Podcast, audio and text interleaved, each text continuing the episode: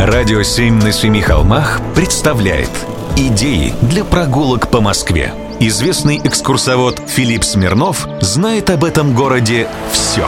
Прогулки со Смирновым. Здравствуйте, с вами Смирнов Филипп. Приглашаю вас сегодня отправиться в Москве на поиски подлинного. Да, вы не ослышались. Довольно часто во время прогулок мы смотрим не на настоящее, а на представление наших современников о том, как могло бы быть.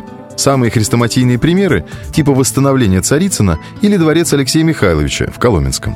Монолитная отливка, закрытая сверху оцилиндрованным брусом. Из примет прошлого, которые достойны особого нашего изучения, я выделяю одну группу – старинные таблички. На Моросейке перед домом 17 можно увидеть вывеску «Свободен от постоя». Она означает, что владелец этого дома мог не принимать у себя военных на постой, потому что он или оплатил достаточную сумму в казну, или не имеет возможности содержать военных.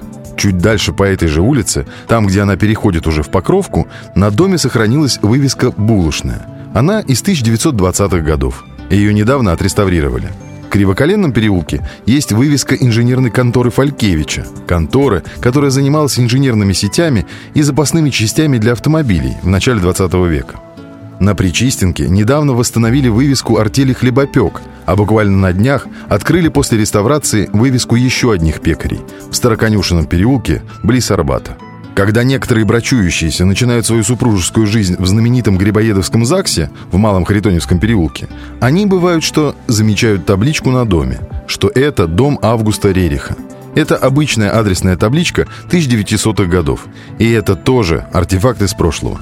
В Фурманном переулке на глазной больнице сохранилась надпись старинным шрифтом «Амбулатория». На госпитальном валу на старейшей в Москве больнице тоже сохраняется старинная надпись «Госпиталь». Ага, именно так. Она моя.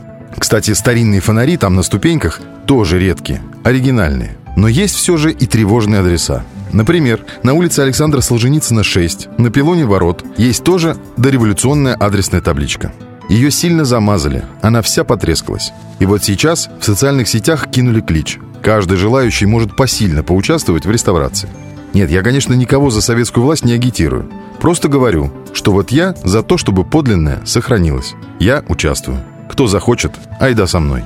Но даже если и нет, много еще приятных мест, где оригиналы сохранились, а мы сможем их рассмотреть, когда отправимся на прогулку по городу на Семи холмах.